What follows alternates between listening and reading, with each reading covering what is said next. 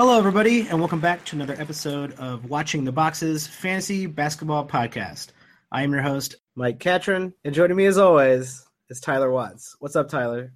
Uh, not a lot, Mike. How are you today? I'm doing pretty good. I'm doing pretty good, Tyler. I'm kind of excited for the show. We're doing a little episode about uh, auction drafts and snake drafts, and we have a special guest joining us. I'm pretty excited about it. Um, we got Alex Rikleen from RotoWire. Alex, how are you doing? I'm doing great. Thanks for having me. Yeah, thanks for coming on the show. Um, fantasy season is is right around the corner, and uh, we figured we'd do a, a couple shows about introducing people who maybe don't know a lot about fantasy basketball, or uh, those who really just are that far too into it, like us. Uh, just to go after um, how we approach our auction drafts and snake drafts, and maybe get some hints and tips out to the listeners. Um, but I, am really happy you came on the show, and you write over at, at RotoWire for a, um, a bunch of different things, right? You, you don't just do basketball. For RotoWire, I mostly do basketball. I sort of dabble in their football. A lot of my football stuff you can actually find on over on DraftKings, but oh, nice. I, I, pretty much stick to those two: uh, basketball and football. You're getting a cut of that DraftKings money, huh? Uh, That's where it's at. Never enough. yeah, they're only just the multi multi millionaires, uh, every single one of them who started that, and good good on them. Um, I've not been really following the NFL this year, and nor do I terribly want to because the NBA is like right around the corner. Have you uh, have you done any drafts yet for any of your leagues? I haven't done any actual drafts. I've I've been in a couple of a couple of sort of mocks with some RotoWire, some um, uh, Chris Tower from um, CBS had one that I was in last week, and um, Kyle McEwen from Basketball Monster had one that I was in last week. Um, yeah, we, we know so Kyle. That's a, that's a good name drop. We know Kyle. Yeah, no, they're both great. Um, I Kyle actually is how I got started in this business, so I'm super appreciative of him. Um, and so I've I've done a couple of mock drafts, but I haven't done uh, a, a legitimate draft yet. Yeah, I haven't done one either. Tyler, you got one coming up, right? Uh, one of those serious uh, Josh Lloyd ones. Uh yeah, I had one last Saturday with, Mr. Josh Lloyd himself. Uh, oh. It was it was a good night. That's the that's the league where it's absurdly large, right? Uh yeah, 420 players or so get drafted. So like pretty much everyone who's alive in the NBA today. Jesus. Yeah, that's a that's aggressive. I personally I like to play auction drafts. That's my favorite way of doing it. I'm an auction roto nine cat type of guy. Uh, Alex, do you have like a preference of, of drafts that you like to do? The opposite of you. Uh, oh I prefer, Perfect. I prefer snake and I prefer eight cat. Really? Why? Why yeah. the eight cat? So that's I think one of the bigger um, discrepancies in the fantasy basketball world is that do you include turnovers? Do you not include turnovers? Now, uh, some people will go out there and have like 15 categories. And I guess one of the nice things, if you want to look at it that way, is that you can play fantasy basketball almost in any way you dream of. But um, I, would like to see the community kind of start uh, focusing around nine cat, eight cat, head to head roto categories, and that's that's it. So I definitely, I'm I, I'm definitely with you. I prefer head to head. Um, I like I like Eight Cat for a couple of reasons. One, I so many people effectively ignore turnovers um, when you're drafting that it it it almost just like it kind of it kind of makes it less to me that makes it less fun. You know, I want everyone to be sort of competing on an even keel. And if half the league is basically ignoring one of the categories that to me is is sort of making it less even. Um, I, I don't like the negative value aspect of it. Um, uh, you know there might be some bias just because i started in eight cat um, but I, i've always enjoyed eight cat more how, how long have you been playing fantasy basketball I think I started in 2009. I started football before I started basketball. Um, okay. And I started football when I started college, which is 2005. Um, so it's somewhere around 2009. You, Tyler, you young cats. Um, you guys, I mean, you guys are coming late to the game because uh, I, I remember playing way back in the day, back in 2001 in high school, and I actually had Jalen Rose on one of my Yahoo teams. That's just because so, you're old, Mike. Just I'm an old man, and I'm just going to allow that to be um, the, the the credit that I have over everybody else, even though that doesn't really mean I know what the hell I'm talking about. One of my favorite things, though, as someone who started a little later, is going back and looking at some of the great players from before I played, like Amar'e Stoudemire and Andrei Kirilenko as top 10 overall fantasy players. You oh, know, yeah. I remember when I discovered that, it just blew my mind. Rashard Lewis, he was great. Brad yeah. Miller, Brad Miller was always a go-to back in the day. We should just do a history of fantasy basketball podcast one of these days. I would love that. That'd be a fun time. Fantasy I'm, basketball porn podcast by Mike yeah. Catron. It's just a bunch of old dudes talking about their drafts from 2003 that nobody cares about. I kind of wanted to take this opportunity to talk about some of the different auction strategies. So, snake and auction are like drastically different. I think a lot of people start with the snake draft. It's the first thing that comes up. It's usually pretty normal. It's easy to organize. It's easy to figure out. And there's like a lot of draft resources for snake drafts.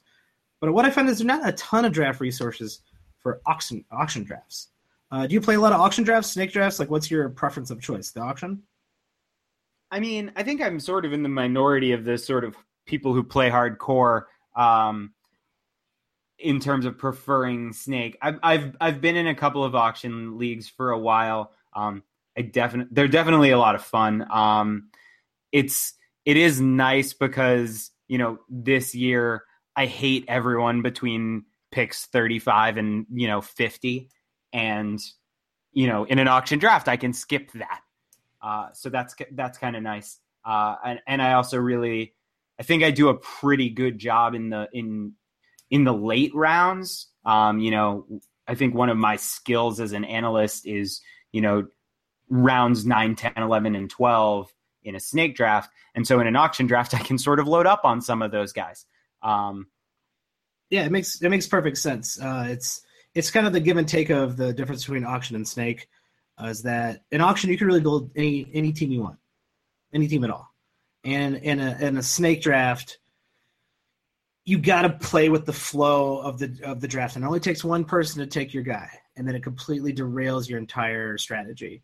And like you're talking about with head to head, you know, everybody's punting turnovers, but if you're punting um, steals and you're waiting for some guy who's going to fit perfectly, and and he gets taken three picks before you, you're kind of you're kind of screwed. With an auction draft, you can pay extra and get that guy, and, and that's kind of why I like auction drafts. It really um, it's an extra level of strategy when you're approaching your draft. Uh, Tyler, are you doing a lot of auction drafts this year as well?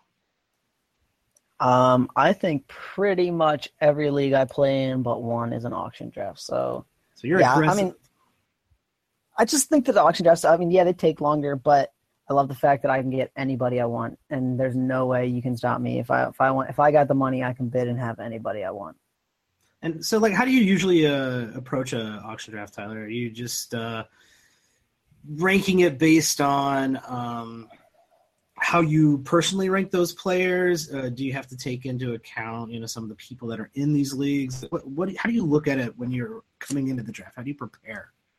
Um, basically, I'm a, a guy who prepares by um, taking either my rankings or, or someone like Mark's rankings that you can find, and you take those auction values and basically you put people in kind of buckets where you're saying, okay, these guys are all worth like seventy dollars, and then these guys are worth forty and fifty, and then just kind of putting them all together, kind of in ranges, and then I kind of weed out the guys I want uh, from those ranges and try to pick, and then I always kind of have a backup strategy in the sense of saying like, okay, I want John Wall, but if I don't get John Wall, maybe I'll go after Chris Paul at relatively the same price. Um, and I feel like that just always kind of lets me get the team that I want to end up with. Oh no, that that makes a lot of sense, and uh, you uh, you're almost kind of tiering players not just based on their their position rank. When you see a lot of positional tiers out there, but you're you're kind of tiering everybody based on just their talent and and and how much they're going to give back to you, so you can properly um, put a price on those people. Is that how you kind of approach auction drafts, Alex, or do you have a, a different way of looking at it? So for auction drafts, I I mean I I definitely have my you know pre-draft ranks and and my my positional tiers. Um, I more th- go into it sort of with a mindset of um trying I, I i think about it more in terms of just the how i get people to spend money during the draft um and and how i i try to i always try to get people to bid up on players that i don't like early um and i try to sort of build on the fly around guys who i find to be just sort of heavily discounted and then you know be a bully in the middle and the la- later part part of the draft. Um i mean I, I go in with my own ranks. I have the sort of whatever system you're using has the their their dollar values but um i think of it more in terms of the financial game than the player game if that makes sense um, try, elaborate a little bit on that. You're you're looking at more of of ensuring you're getting a kind of a, a discount for the, the players that you draft. Yeah, effectively. So I mean, I, I kind of have a have an idea in my head around you, you know someone who might be the number one overall fantasy player should go uh, for you know above sixty dollars, and someone who should be a top ten should be above you know 50 um, and that and and I tend to find that the players in the 30 to 45 range um, are usually sort of undervalued. Um, so often, what I will do is I will sort of stay out of the most expensive players um, whoever those happen to be in the draft that I'm in, usually that's pretty predictable. This year, I don't know who the most I don't know who the most expensive players are going to be in any draft that I enter because the top of the draft is so uh, open this year. Yeah, um, I, I actually think that makes this year a little bit more interesting and a little bit more dangerous. There's uh, it sounds like you're kind of going for the the discount middle rounds and making sure you have a really deep team. Yes. While some people do the stars and scrubs kind of um, approach, and I'm I'm a little bit of a hybrid when I approach auction drafts. Um, number one, you, you really have to have your own personal rankings and your own personal money um, that you're going to bid on a player. You, you have to have it. Don't go by ESPN or Yahoo or whoever you're drafting with. Don't go by what they have down, uh, written down on next to that guy. Like, just don't even bother doing it because someone's going to level set the market and that's where the market's going to be. And if you're you thought the market was going to be way higher than that, you're overpaying. If you thought it was going to be way lower than that, you're not going to draft anybody. You almost have to set your your rate your prices ahead of time, and then when the draft starts, you're already adjusting to the market being set around you by the players that you're playing against, and that could go really any direction. And this year, with a top eight that's all so bunched close together, I'm actually kind of looking at letting that top eight just go for an absurd amount of prices because you know the first couple are going to go for a lot, and then the next couple are probably going to be you know, around market level. But then the a couple with only one or two of those guys left, the people who are left who didn't get those guys are going to be so desperate they're going to be that market's going to go right back up, and then you've weeded out a lot of money off the board. And I I liked what you were saying, Alex, about always bidding someone that you don't want just get that guy out there, get someone bidding on him, get him off the board. Um, some people approach it where I'm going to only throw out the guy that I want. I actually completely disagree with that. I think you should be throwing out guys that you don't want, so someone actually takes them. The only exception that to that, uh, so I I agree completely. My only exception to that is if you have a particular strategy in mind and you want to build around a particular player. So um, maybe you know that you want to punt free throws, and so you've got your heart set on getting DeAndre Jordan. You know, maybe your first bid you bid out someone that you don't want, but bid out DeAndre. Don't wait too long to bid out DeAndre Jordan because you're basing your strategy around having him and you want to know how much money you have left so that you can bid on other values without losing your chance on that key piece that you've identified. So for me last year, that was Giannis. Um, I thought Giannis was just crazy undervalued last year, and I sort of built a bunch of strategies around him. And so he was usually the second person that I nominated because I didn't want to miss out on those mid round values because I didn't know how much money I needed to save for Giannis.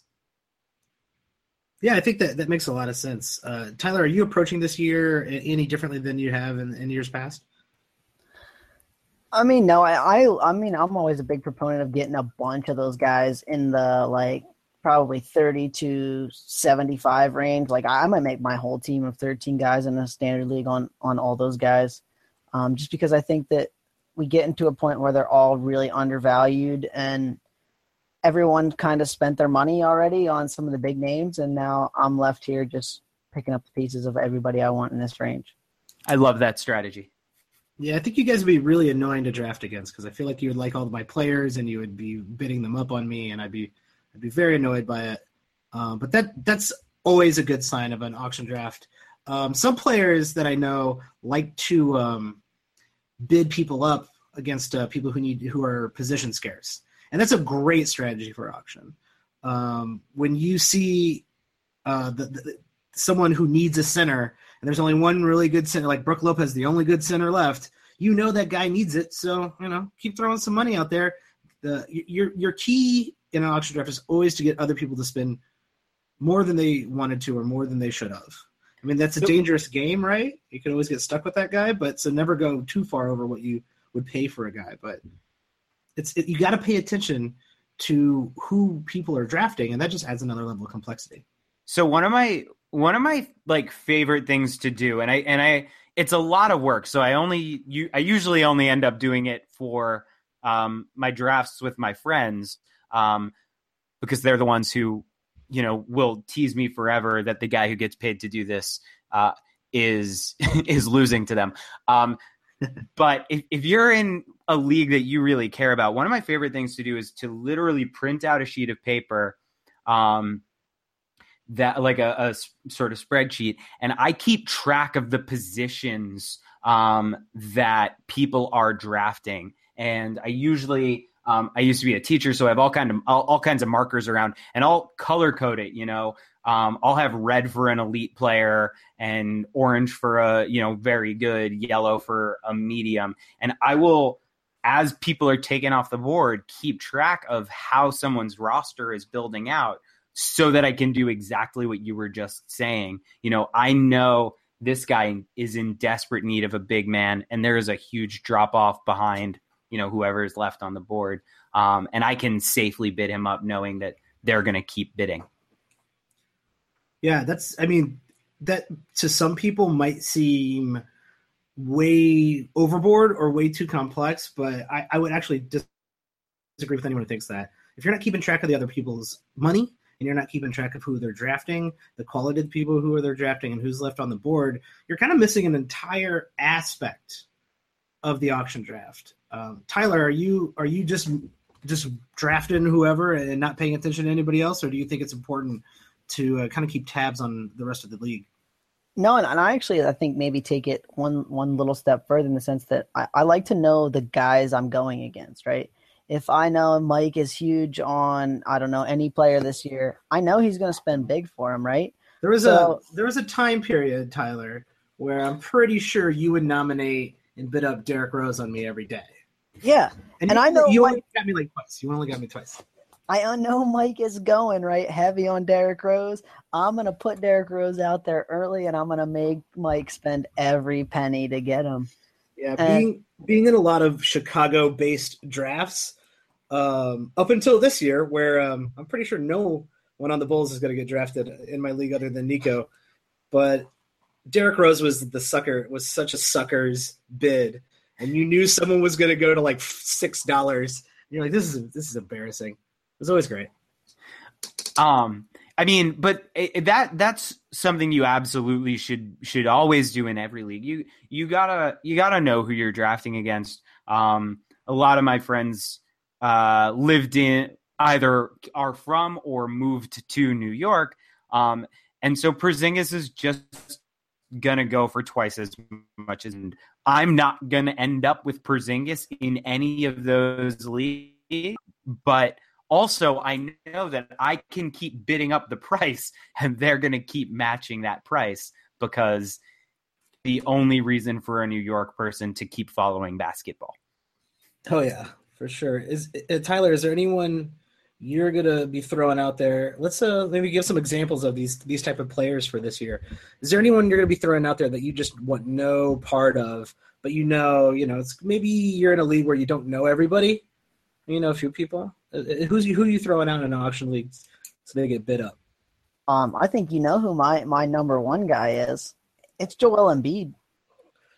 Joel Embiid hype is hot right now, so hot, and um, you're you're scared off of Joel Embiid. I am very scared off of Joel Embiid and his 31 games in the last three seasons, and I'm a man who lives in Pennsylvania, so there are many men high on Joel Embiid in my parts of the world. That's true, um, Alex. We have a we have a going bet, and I want you to uh, chime in on it. Who is going to play more games next year, Joel Embiid or Isaiah Thomas? Joel Embiid. Ooh.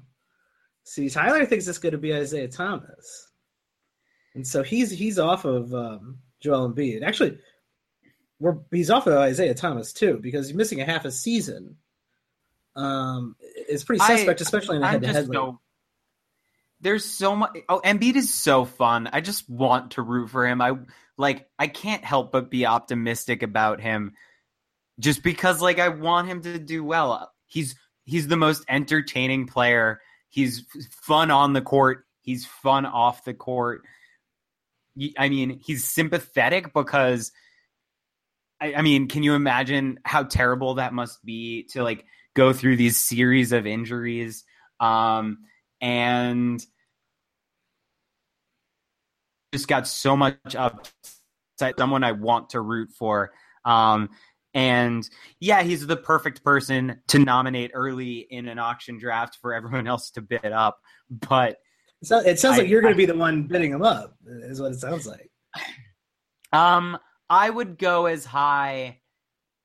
I I would probably go as high as 35 40 bucks for him. Really? And then like a $200 kind of standard $200 auction? Yeah. That's pretty high. Um, especially I, you're kind of, but you're saying he's probably going to play like fifty some games. Like, what's your over under? I I I would put the over under at sixty five.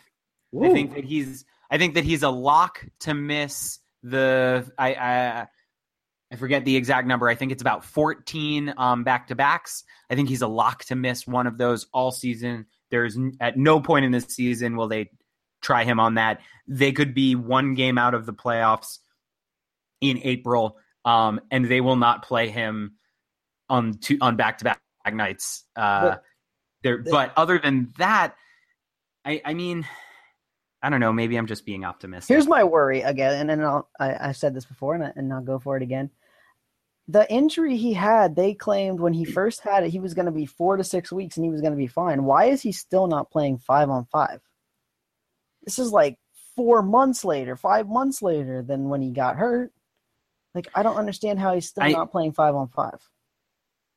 I, I mean, the Philadelphia medical staff is probably the worst medical staff in the league. Hold on, Chicago, the Chicago medical staff would like to have a word with you. uh, yeah, and so with the Thunder, I mean, there's like a there, you know, there's some competing people here. I, I'm so depressed that Joel Embiid didn't get drafted by the Suns he would just be I, I mean he would be a top 10 pick if he were drafted by the Suns and had had their medical staff all these years instead of instead of 76ers. Well, I mean, I think if you can guarantee me, which obviously you can't, but if if uh, fantasy basketball Jesus came down and said, "Mike, I promise you, Joel Embiid will play 65 games next year," I'm probably taking him in the top 10. 65 games for a guy who could possibly average three blocks a game, hit threes, score in the 20s, uh, get massive rebounds. I mean, the the guy is a kind of a almost like a fantasy outlier. There's like very few people you can compare him to historically when you look at his his fantasy numbers. 65 games, I would take him at 12. If you promised me 70 games, I would take him at 10. Wow. Um, What if I promised you 32 games? this is another place where your settings, you know, where your settings matter, and you have to know the league that you're in. If you have an IR spot, um, I and I was in a league. What my first league that I was ever in had two IR spots. Then I don't care that he only plays 40 games. He's going to be incredible for those 40 games. Yeah, I, I and I especially I like him more in roto leagues because you can get by with him, and it, in a roto league it's all about quality starts.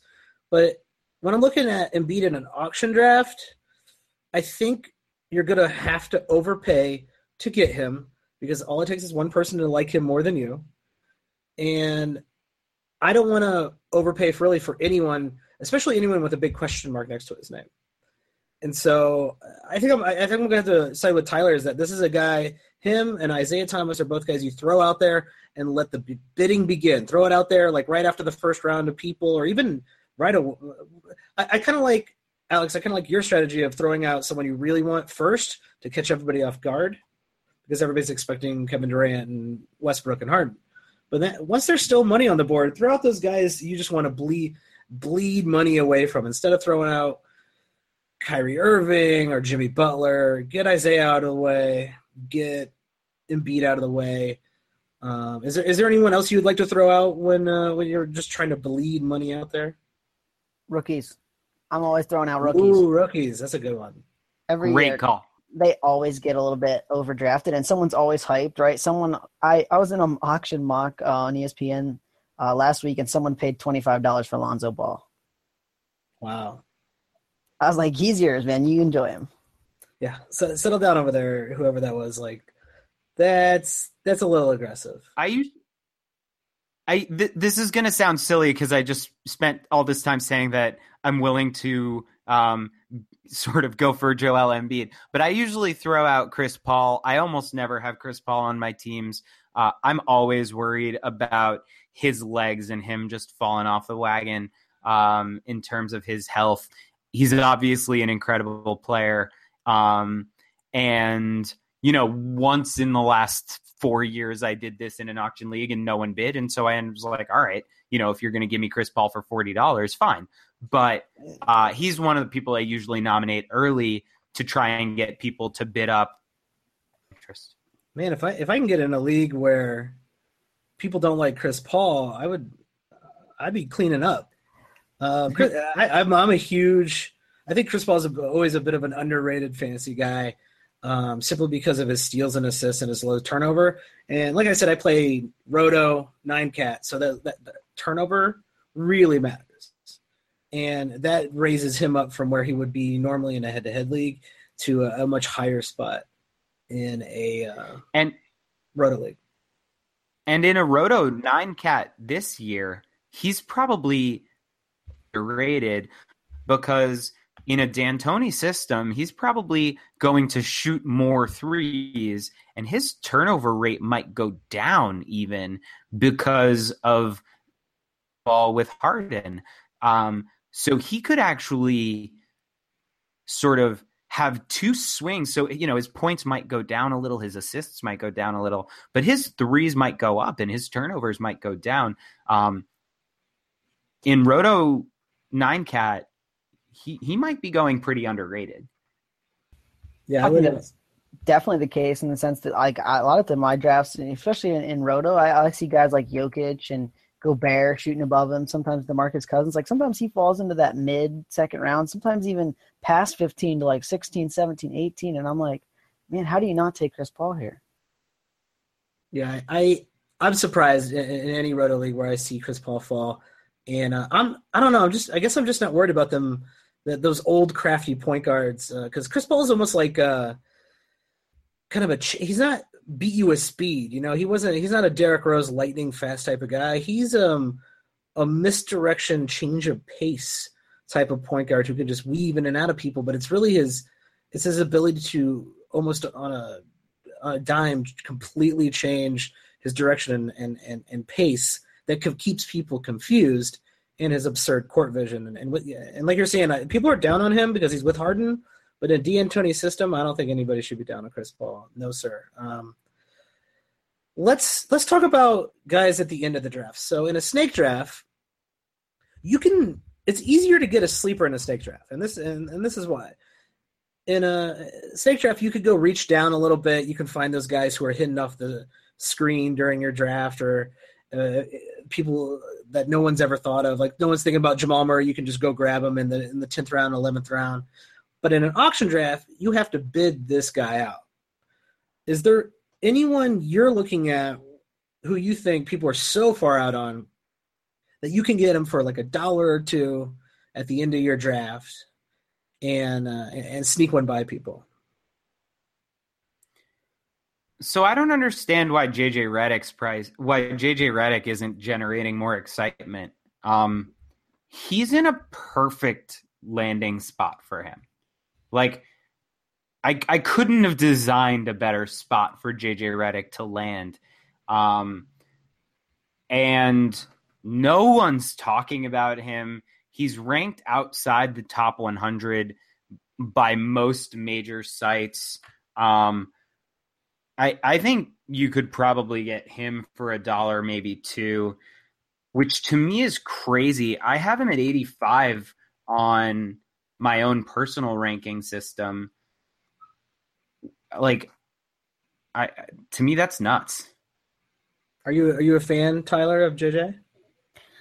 Yeah, I think JJ's uh, definitely a lot big time underrated this year, just in the sense that I think Philly's gonna get him open and they're gonna let him fire a lot of threes, and he will probably make a lot of threes. Yeah, I mean, and that's be, important. Uh, he'll be wide open. I'm yeah, I'm I think everyone's excited for Philly and the fact that everybody's excited for Philly and JJ's going under the radar doesn't make too much sense to me. But uh, maybe it's because there's so much hype around Embiid and Simmons and, and Fultz that uh, JJ is just kind of no one's even no one's paying attention to him. I, I kind of like that as a as a steal late late in a draft where you get him somewhere between one and three dollars. Uh, would you consider? And I think this would go through. Would you consider taking Rudy Gay for a dollar? Oh yeah, because I think everyone's out on Rudy Gay. Everybody's like Rudy Gay is not he's gonna suck. Now if you're playing with some kind of new players who just name recognition and they're looking at the rankings and they see Rudy Gay really high, uh, that's on ESPN. Maybe that maybe that won't work, but Rudy Gay for a dollar or three, why not? I got a lengthy list if you want to if you want to hear them. Uh, throw them out there. Let's uh, we'll, well, me and Alex will bid on, and you you throw them out there. All right. Uh, first guy on the list, Derrick Favors. I just think that they're going to let him play power forward, and he's going to bounce back some. I only want him for a dollar. I would be surprised if he only goes for a dollar. Yeah, I'm looking at ESPN's like auction prices, dollar six average wow. draft. So that seems crazy. Oh Jeremy Lin is another guy, dollar five. I'll pay five dollars. Whoa! Like Gary Harris, a dollar five is their average. I'll pay much more than five dollars as the average price. Jamal Murray's in there. Uh, Enes Kanter, who I think is going to be a, a top 100 player in New York. Rodney Hood. I mean, there's a crazy amount of guys you can get for like a, a dollar, less than two dollars, according to ESPN. So one, it, you know, this is Joe Ingles. He's not going to fly under the radar in some really competitive leagues, but you know, in sort in in medium competitive leagues, um, he's probably available. I, if we're talking about a dollar, I'm gonna get Frank Frank Ntilikina. I don't I don't have any oh, idea how to say his last name. Tyler, we need your um, expertise. Um, Frank Ntilikina. That's how you say it. Trust me, Great. don't try. Ntilikina. Yep, that's it. That's it. All it right, thank you. Three, it took me three um, episodes. Um, it took you three seconds. So, so Frank Ntilikina, I'm going to grab him for a dollar every time if I can. You know, maybe I drop him after a week, but if he's getting 25 minutes, um, you know, the first week of the season, which their depth chart is terrible, that's totally reasonable, then you might have like a, a real gem. You might have a, a, a solid starter. Um, uh. For a dollar, I'll take whatever random bull floats your boat. I mean, Yeah, I was- uh, that's that- actually what I was going to say. If if you're in your last pick, and uh, I actually want to, say, would you take Nilakina, Kris Dunn, or uh, Milo Teodosic? I think that's, that's a pretty good dollar crew of point guards there. I'd take Nidal- Nidalina and Nilakina. I already forgot. Dang it. Frank Uh, Ntilikina. You got it. Nilakina. Frank Nilakina. I would take Frank Nilakina first among that group, and then um, and then the Clippers point guard second. Uh, I'm I'm never really been all that high on Kris Dunn. Um, if he works out as an NBA player, I Hold don't on. think He's- it will be the is the- most fantasy friendly game. He's the point guard of Um, the future in Chicago, though. What? The, I mean- some sort of dystopian future, apparently. He's making fun of the Bulls. Don't just just let him go. He's he's in his own little world right now. Um, Mirotic is also going for a dollar on ESPN, which which surprises me a little bit. that's Um, absurd. yeah, I, I'm. I think you on- that's partly because of the uncertainty. I think that'll go up. Yeah, I think here in the next couple of weeks, that's definitely going to go on. That's a good possibility. Uh, Nilakina, if we're talking about him, that's a it's a real good play in the sense that how much many minutes has Ramon Sessions played for like the last five years, like right around twenty a game. And Ron Baker is not a point guard. Sorry, Knicks, he's not a point guard, and I'm not sure Jarrett Jack's ever going to be healthy again. So Tyler, don't apologize to the Knicks. Apologize to Ron Baker's family. Come on. Calling him not a point guard. I just said he wasn't a point guard. I didn't say he wasn't an NBA player. I said he's not a point guard. All right. Okay. So I- yeah, but I, could- I should get the Rob. Robin Lopez is being ignored. I'm a little worried about Robin Lopez. We we talked about this um, not too long ago, actually, probably yesterday. Um, we like Robin Lopez, and I- I, I think when he plays, what he if he plays the amount of time he played last year, he's perfectly fine at the end of the drafts for some big man stats. He's very consistent. Uh, I'm a little worried about that Bulls team. Looking at their roster and looking at the fact that they need to lose, and, and just being like, let's run the the kids out there all the time, and and putting Lauri Markkanen at the five spot more often and, and seeing Robin Lopez's minutes kind of dwindle into the low 20s. And if he's in the low 20s, I'm not sure I want him in a standard league. So you you clearly know the Bulls sort of backstory a little better than I do. On do they don't have to try to lose with this roster, and on some level, aren't Jeez. aren't Garpax fighting for their job? Don't they have to win enough games? I mean, or are they just never going to get fired no matter how bad a job they do? There's, um, well, th- there's a pretty good consensus that it's an old boys club. That um, nepotism runs wild there. They only hire people who went to colleges with these guys or they know them personally. That's what happened with Fred Hoiberg. The ownership cares more about the White Sox winning than the Bulls winning. And so I think it's a little bit somewhere in between. The ownership is finally understanding and getting the idea that Gar Forman and Paxson are a laughing stock, but those guys, those guys are attached at the hip. Their their wives are in charge of the charity boards uh, in the Bulls uh, Association. Like that, they're they're entrenched into the Bulls organization, and it's going to take a move from uh, Reinsdorf, one of the Reinsdorfs, his, Jerry or his son. His son's really running the Bulls now. To finally just go, we're a laughing stock. Players don't want to come here. You're all out. And when you're rebuilding, what, why? I see the logic. Why do that now? It doesn't make any sense to do it now. We're rebuilding. We're going to lose a bunch of games. Let them lose a bunch of games for two years, and then try to reshuffle. But uh, I think those guys, their jobs are safe for another two years, and it's just, it's just sad. That's really depressing. Just like as someone who likes basketball, I mean, that they're so bad. Uh, well, as someone who is a Bulls season ticket holder, I'm uh, more depressed and probably going to lose a bunch of money this year. So, oh well. So I think we I think we've done enough lip service for the uh, the hardcores out there, all the auction people, and uh, you know there is not a lot of people talking about auction drafts. So I wanted to spend a good amount of time talking about uh, different strategies around auction drafts and how people look at it. Uh, so just one last thing on auction drafts that I, I sort of wanted to fit in earlier, but it, it never really fit our flow. Um, this year, I think there's the op. So I'm usually like really down on the stars and studs or, or studs and duds strategy in auction. I think it's too expensive.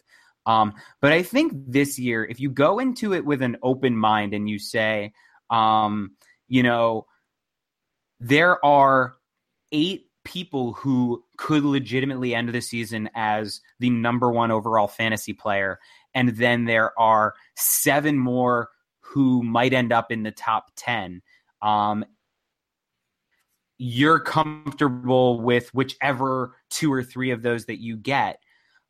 I think that there's a lot of legitimacy to going in and just saying, here is my list of, you know, the top in 8 to 12 players and I will take any one of them that goes for under $53.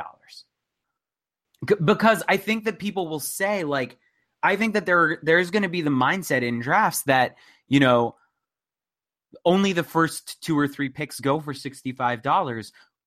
You know, where on the eighth guy they can't be going for the same price. And so there's going to be a lot of value there and you could have two or three players who might reasonably be a first overall pick in a snake draft on your team. Mm-hmm. 100 bucks as opposed to for 120. And so I think that that's a reasonable strategy this year, whereas in most years I would really hate that strategy. Yeah, I, I kind of like that idea and kind of setting a limit for yourself and just going, hey, if I get one of these guys for this price, I'm uh, this is great. He could be the number one player at the end of the year.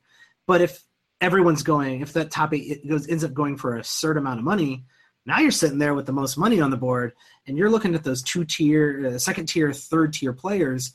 And I would just mop up the floor with those second and third tier players, and then take all these little hidden gems that we've been talking about your uh, Jamal Murray's and your Gary Harris's, and all these guys that are way down on the list, the Nico Miritiches of the world. And uh, you you could have about you know four or five guys from the top you know 30 ranking and then a bunch of guys who who'll sneak up in that 60-50 range. That, that's that's a hell of a team. Um, let's let's move on to the uh, the some snake strategies, and, and I feel like snake, people know a lot more about the snake drafts, so we don't have to get too crazy into the detail here. But uh, I just kind of wanted to go around and, uh, and see how people how you approach your snake draft, um, and I mean, what is the uh, and I actually like to pose this question: What is the over under on how many mock drafts you do before a snake draft. And uh, Tyler, you you go first. Over under on how many mock drafts I do? Before uh, yeah, before your first snake draft. Oh, God. you don't want to know. Degenerate gambler here. Don't don't ask those kind of questions. What about you, Alex? I try to get in, uh, you know, five. Um, some years I only get in two or three. Um, you know, the last year or two, I've been fortunate enough to, you know, have this be more of my my main focus in life. Um, and yeah. so I've been able to get up into the, you know, 15s and 20s.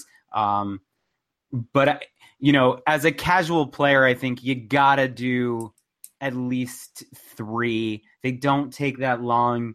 Um, you might as well bow out after the eighth or ninth round when everyone else bowed out anyways. Um, yeah, they, they, don't, they don't take too long when everybody drops out.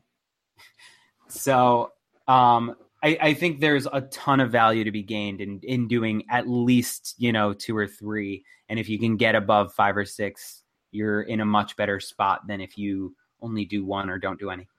Yeah, at the very least, a couple hours before the draft, two, three hours before the draft, you know, go run through it a couple times. Find where you're actually going to be drafting at the position, and just and just run through it at least a few times. I did about seven yesterday, so uh, I'm I think I'm way above average on amount of mock drafts done. Um, so in in a similar fashion, uh, I think you have to have your own personal rankings based on on your league, uh, going into either a snake or an auction draft. But in a, in a snake draft, you're not going to be able to get the players that you want, you're going to have to take the players that are available whenever they uh, whenever your pick comes up. So, do you go into a uh, a draft looking to punt something based on the the, the first player you're going to get, or or do you let your punt strategy kind of evolve over time? So I'll tease an article that'll probably come out um, probably early next week. Uh, I'm probably I, I, like punting points in the first place. Um, I, and this article I'm writing is going to make the argument that this year is a particularly good year for punting points. Mm. Um, but I generally advocate not going into it with you know if, if you're able to do it on the fly you're going to be better off because you're going to be better able to take advantage of um you know the values that come to you uh, i think you need to have an idea at least a vague idea of how picking deandre jordan um in particular uh, but if you're in nine cat um, taking Russell Westbrook or James Harden. I think you need an idea of how that impacts you because those sort of box you into punting various categories. Um, but I don't I don't love going into it with the idea of I'm going to punt this specific thing, although that is certainly a strategy that I have used before and will use at least a few times this year. Oh, that makes sense. Tyler, you you actually I don't think ever punt points. Like you're you're against punting points. No, that's actually not true. I I, I think points what? is uh, points is a category I punted in two drafts last year. Um, here's the the strategy behind it. Right, everybody likes that sexy big number, and points is the sexiest, biggest number. And so you can, especially if you're the play people you're playing against are not. Uh, how do I want to say this? They're not paying attention to you, you can get away with basketball savvy. Yes, you can punt points and have an exceptional, exceptional team. It's not my favorite strategy to do. Um, it's not the one I do the most often, but it is definitely a great strategy. Well, you, you had me fooled, Tyler. I thought you were a, a points aficionado. Because um, when we, we in our last episode, we ended up building a um, mock draft, like kind of the first six rounds of around Russell Westbrook and uh, we went after points hard. But if you're getting Russell Westbrook, you should probably not punt points. It doesn't make too much sense. Right. Personally, um, I like to um, wait until about the third round. So I, will take the best player available in the first round. I'll take the best player available in the second round, and then in the third round, I'll start saying, "All right, what am I weak in? What am I strong in? Do I want? Do I need to balance out those things that I'm weak in, or do I want to just completely get punt those things that I'm weak in based on the players that come up. And that third and fourth round really kind of uh, solidifies what punt direction I go. Um, just because uh, that's to me the most questionable rounds. The third and fourth round gets re- get real sticky because people are starting to reach for players. Um, they're starting to take people they want that they know they're not going to get back. Well, you know, fif- you know, 15 picks later when their next pick shows up. So people reaching down a whole round below you, and they'll they'll definitely screw you over.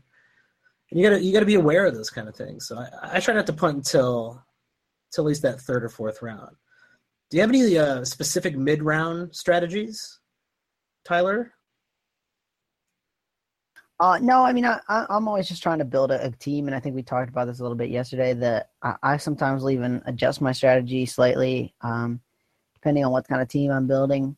But uh, I'm always just looking to build a real well-rounded team, and I'm looking for points. If I'm not punting points, I'm looking for points early because, like I always say, those 20-point scores dry up real quick. What about you, Alex? I mean, it, so as you as you said, and as, as we said, you got to have a rankings going into it, and and if you can have your own rankings, that's much better. Um, or at a minimum, you know, find some expert you like and and take theirs. Uh, but you you know, if you can be sort of familiar with that, then you can say, I hate every single player between pick 36 and 50, and I don't want any of them. And as a result, you know, going into a, a draft and knowing that I'm going to use that pick as a I'm I feel like totally liberated to take Gary Harris if I want, even though it's kind of a reach because I'm not going to be happy with that pick no matter what. Um, and, and also, if sort you of like Gary Harris, right? If you like him, you think he's going to be a top 50 player, and you want to take him at the bottom of the fourth round, and he's ranked 100 on Yahoo, you're you're picking him at face value. That's the basically the at the worst thing you could do is overdraft him. So you're not overdrafting him. You're drafting him where his value is, and that's that's perfectly fine because it guarantees you you're going to get him. And no one's going to snake him in the next round. Yeah. So and and I, I mean, uh, it's it it's sort of another another thing to pay attention to, especially in the middle rounds, is sort of tiers of players. So you know, at the end of the fourth or fifth round, there's at least one position by definition that you don't have someone in. Um, you know, if you don't have a point guard at the end of the fourth round, the I see a big drop off between Eric Bledsoe and Jrue Holiday and Goran Dragic, who's my next point guard on the board. So if I'm missing a point guard, I've I've got to grab Jrue. And let that you know I can't let that tears gap slide, even if you know there's a player on the board that who uh, who I have ahead of Jrue um, that I would rather take, but you know I can't afford that drop at that starting point guard position. And yeah, that makes perfect sense, especially once you get in the fourth, fifth, and sixth round. You gotta start re-ranking your players based on your team instead of the overall rankings. And having those positional tiers really does help. So I, would actually suggest people. Uh, there's positional tiers out there.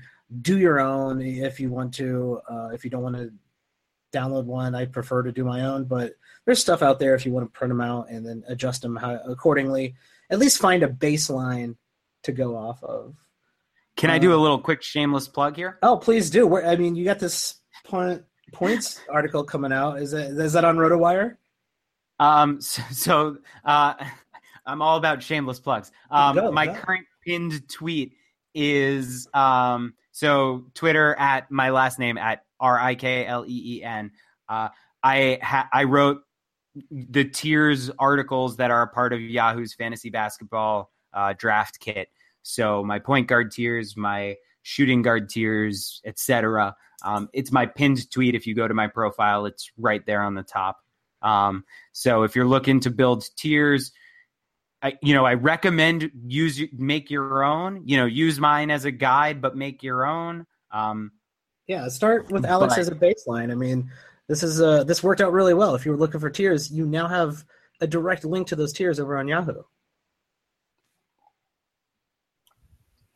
So yeah, uh, but um, big. So I, so I'm a big fan of using tiers in those middle middle rounds, and you know, I I just I like getting getting my guys, getting my players who I who I have you know higher than where I'm picking you want it to be your team, right? I mean, you always want the players you want. I think that that's sometimes where people make the mistake is, oh, Brook Lopez is the next guy on the board. I got to take him, but I don't like Brook Lopez. Like, no, take somebody you want.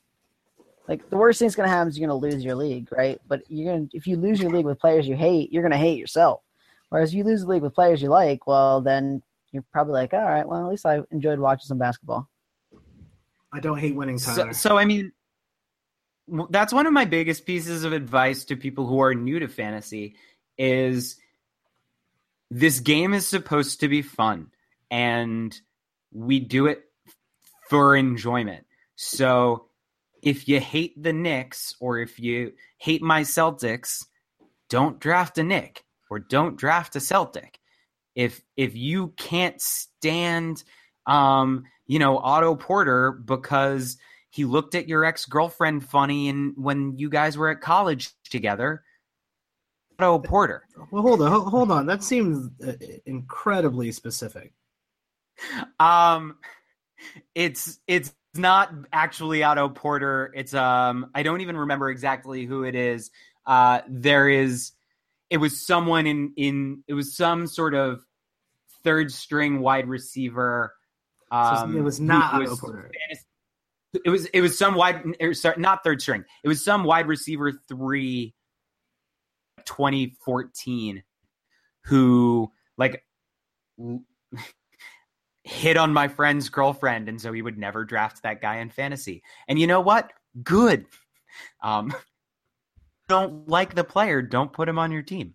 Uh, listeners out there, if you can uh, reconstruct who that is, uh, feel free to tweet that player out. Uh, call Rick Rick Lino. No, don't do that. Don't do that. That'd be a bad idea. Um, yeah, I've I actually one time I, have had a couple run-ins with some NBA players, but the most interesting time was uh, Paul George's rookie year. We were at a club in Indianapolis. Don't ask me why I was in a club in Indianapolis. And uh, my my buddy was like, "Hey man, we could just walk up to the VIP section. Let's go up there." I was like, yeah, the bouncer's not paying attention. Let's just go. So we're in the VIP section hanging out, just standing around. And all of a sudden we're like, yo, is that and you don't know Paul George at this time, but I was like, is that Paul? Is that Paul George? Kind of looks like Paul George. That kind of looks exactly like Paul George. Paul George was hanging out in the VIP section, like on the couch next to us. It's pretty awesome. And then uh, I think the bouncer gave us kind of like a man. What are those two dudes doing back here? That that can't be right. so he kind of just stared us down, stares down, and then we walked down. He was like, "Yep, uh, Tyler, what's yeah. your Tyler? What's your run in with uh with an NBA star? I I can't tell you on here, but I'll tell you later. Oh wow, man, that's uh that is a if there's a teaser and a half, that's that is it. It's uh, it better not be. Uh, I saw Amar'e Stoudemire in a steak and shake because that's I, also one of my stories. I can safely say that's not it. It was like it was like 2 a.m. and I was like, yeah, there's this definitely Amar'e Stoudemire just hanging out, eating a five way chili. So I can't do it anymore, but um, because it's just totally useless at this point. Um, but for years, my for the last couple of years, one of my last picks would be Jared Dudley because uh, he was at Boston College while I was there, and while there's no chance that he knew my name, he did recognize my face and he would give me that nod when we passed each other. He would give me sort of the cursory I recognize up, your you. face nod. From campus? Yeah, one of those, yeah. Yeah. That's pretty cool. Yeah. I, I mean, I sat like front row at all the BC basketball games, and Boston College does not have a large fan base. So it was, I was like, you know, me and the four guys there, he, he knew who we were. Um, but yeah, so it was pick Jared Dudley if I could. But yeah, the point is pick a team you enjoy. Yeah. Do what you enjoy. That's it's, you're supposed you're supposed to enjoy this game. It's not supposed to be a burden. So I think the last thing I, I wanted to cover um, is probably the thing that everybody wanted to to to hear about. So that's why I saved for last. That's called smart uh, marketing. It's why they put all the important stuff in the back of the store and all the, the trinkets in the front. So you got to walk past them. Um, the late rounds, kind of, in my opinion, where you can make or break your fantasy season.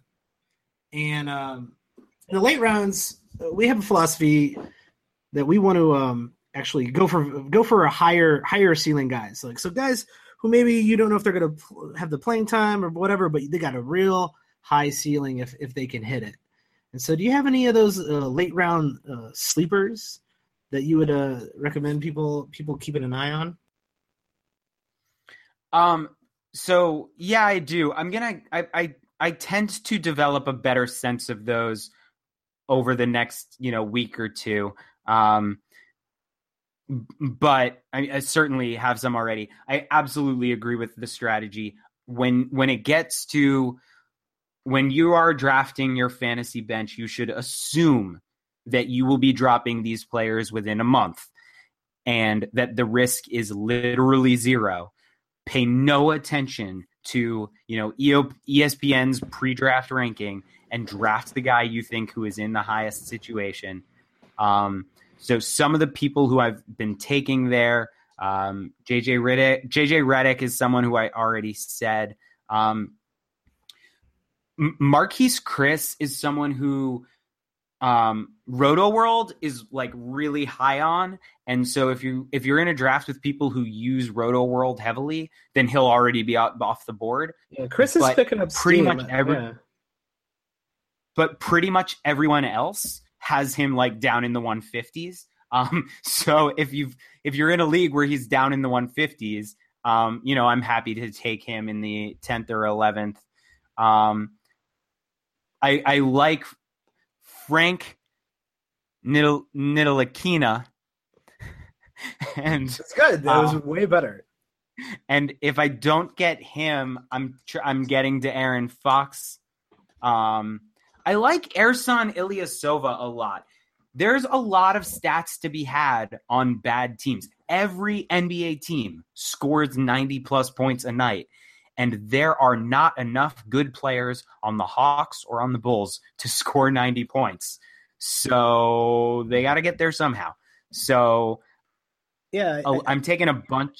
I'm taking a bunch of late round Hawks and Bulls, um, like Taurean Prince, Ersan Ilyasova, um, Robin Lopez, Lauri Markkanen, uh, even Paul Zipser, maybe if the other Bulls are gone, because realistically, we are all guessing which Bull will score 18 points a night, but one of them will. Yeah, with with some of those, um, I think you kind of hit the nail on the head. Is that there's a lot of minutes to go around, a lot of shots to be had on some of these really, really terrible teams, and uh, right now we just don't know what's going to happen. So take a flyer on the guy you like the most, and Yeah. be prepared to drop him in two days after the season starts.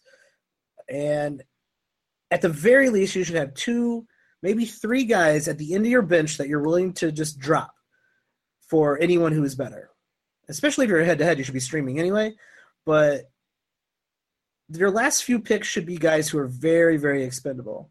The rounds kind of before that, I like to take a, a flyer on on guys who I like to mix it up. I like to take more flyers on guys who have high ceilings, and then maybe get like one or two guys who are like very consistently um, solid. You know, like Wilson Chandler. Nobody.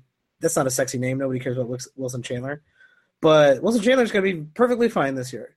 He's going to do what Wilson Chandler always does, and you got that consistency. If you're in one of those, you know, one of those deeper drafts, you, you're going to get that consistency. But you know, I'm also kind of looking at guys at the very end of the draft like Skal Labissiere. That guy. Yeah, I, I was just about to say him. I like him. I like him a lot. Who's the next one? He's got some interesting, um, some interesting stats. Let's see, who else do I like around those way, way deep picks? Um, Seth not- Curry. Ooh, Seth Curry. Hmm, I mean, he's. I, I don't know what's going on in Dallas, but right, he's he's probably going to play a bit. I mean, if if I mean Rick Carlisle is a much better coach than I am, but if I were the coach of the Dallas Mavericks, I would be running Dennis Smith and Seth Curry out there 30 minutes a night for both of them. Um and Yeah. Yogi Ferrell and JJ Barea take like 12 each. Uh, but but I would be giving both of those guys 30 plus. And and Seth Curry a pretty decent player. I think he'd be perfectly. He's he's going to be a top, probably a top 100 player. And if nobody's drafting him, or you get him in the last pick, okay, you got a top 100 player with your last pick.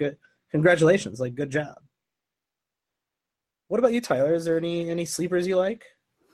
Um, I'll, I'll I'll bring back a cut that I made uh, a few weeks ago, and it's Bogdan Bogdanovich. Um, the Kings don't have a small forward. I think they're going to give Bogdanovich huge minutes. I think he's the better version of Buddy Hield in the sense that I think he's going to be a pretty decent three point shooter. He can actually play some defense. Um, he can score. I just really like him, as especially as a last round pick. No one's really on him. Uh, that's a guy I'm getting a ton in my last round. And, and and for the listeners at home, that is the new Bogdanovich, the the newer, younger, sexier version of Bogdanovich eh, on the Sacramento Kings, not the older. I feel like I've heard of that dude. Wasn't he on the Nets version of Bogdanovich, who is actually on the Pacers? Everyone, pay attention. So yeah, the one on the Kings is B O G D A N, and the other one is B O J. Um, the the last name is the same. The only difference is the one on the Kings is G D, and he's the one who's new to the league. Uh, and the the other one on the Pacers now is is uh, Boj. Um, the funny thing is, I so Bogdan Bogdanovich, the one on the Kings. I remember he was drafted right before Bojan Bogdanovich made his debut, and I didn't realize that they were different players. And so when Bojan Bogdanovich came out, I thought like, oh, silly Americans! Everyone was spelling his name wrong on ESPN during the draft day and now that he made a roster, they they fixed it. wow, I didn't realize that they were different people. It wasn't that bad. Turns out the uh, the copy editor at ESPN was not slacking off that day. It was actually a real person. Um, Tyler, uh, one of the one of the sleepers you like is is John Collins. Are you still are you still after that guy? You still after John I am, Collins? I am not going for John Collins in a standard league, probably just because I don't know that he's going to play huge minutes on opening night, and especially in a head-to-head league, I don't want to wait around for a rookie. Um, John Collins probably a guy I think I'm, is going to be worth picking up though at some point in your head-to-head league. He's a classic. You you put him on your watch list literally as soon as the draft is over.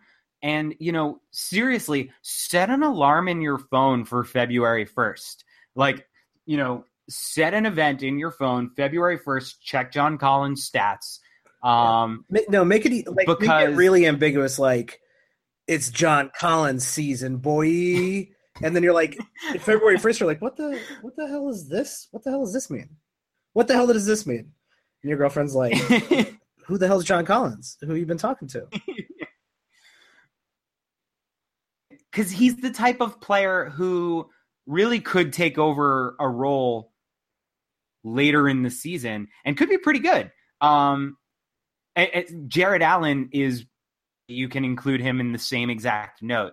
Um, th- these are players who I can't imagine them mattering before February, but once trade season sort of picks up, once we get close to the All Star break, once teams get a little um, less ambiguous about punting or, or tanking, um, that's when these guys start to shine. And there's some talent in these players.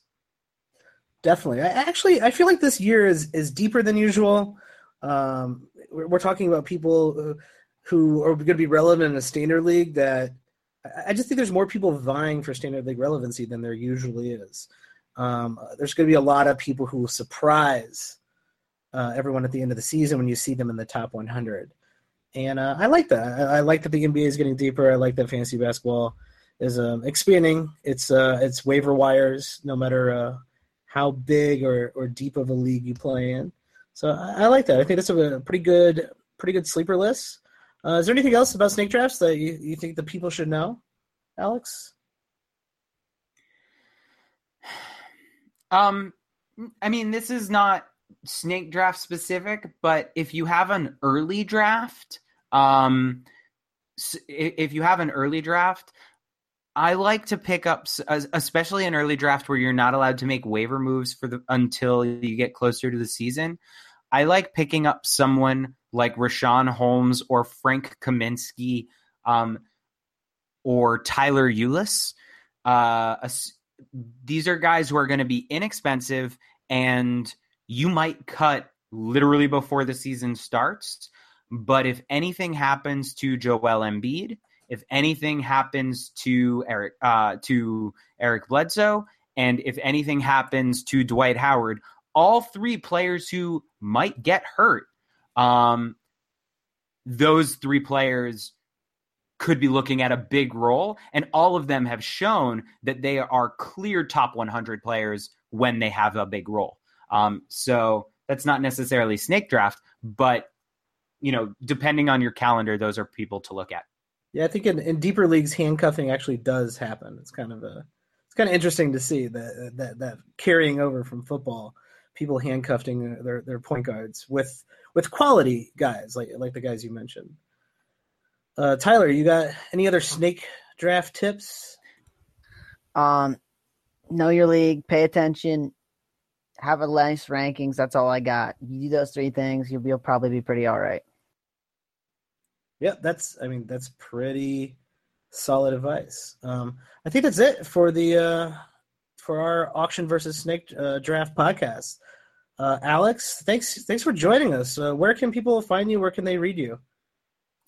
Um, I tweet out all my articles and I write for a bunch of places, so that's probably the easiest place. Um, at at my last name R I K L E E N.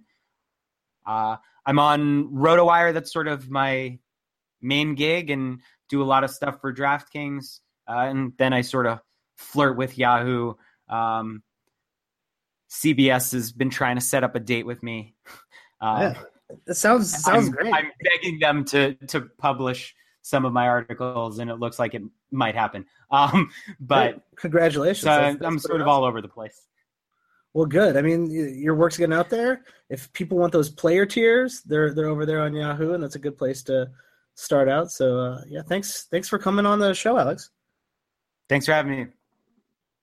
Uh, Tyler, what what do you got going on? Uh, any any new articles? Uh, just give a plug for if you want custom rankings. Uh, just send me the league, send me the specifics, and I'll get them out to you. Uh, you can find me on Twitter at Wattsy4444. That's right. It's four fours, so it's extra confusing for everybody on Twitter. But uh, if, if you're listening this long and, and this much, you probably already know that one by now. And you can find me at Watch the Boxes if you want to join our hashtag basketball um, sponsored watching the boxes annual head to head nine cat players only fun times fantasy league which is the, the name of the league um, go ahead uh, dm me or tyler or go ahead and message at hash basketball. And uh, i think we only have a few we only have like two spots left like one or two spots left. So get them in while they're hot. And other than that i think that's it for tonight. Thanks for joining me, everybody, and uh, have a good night.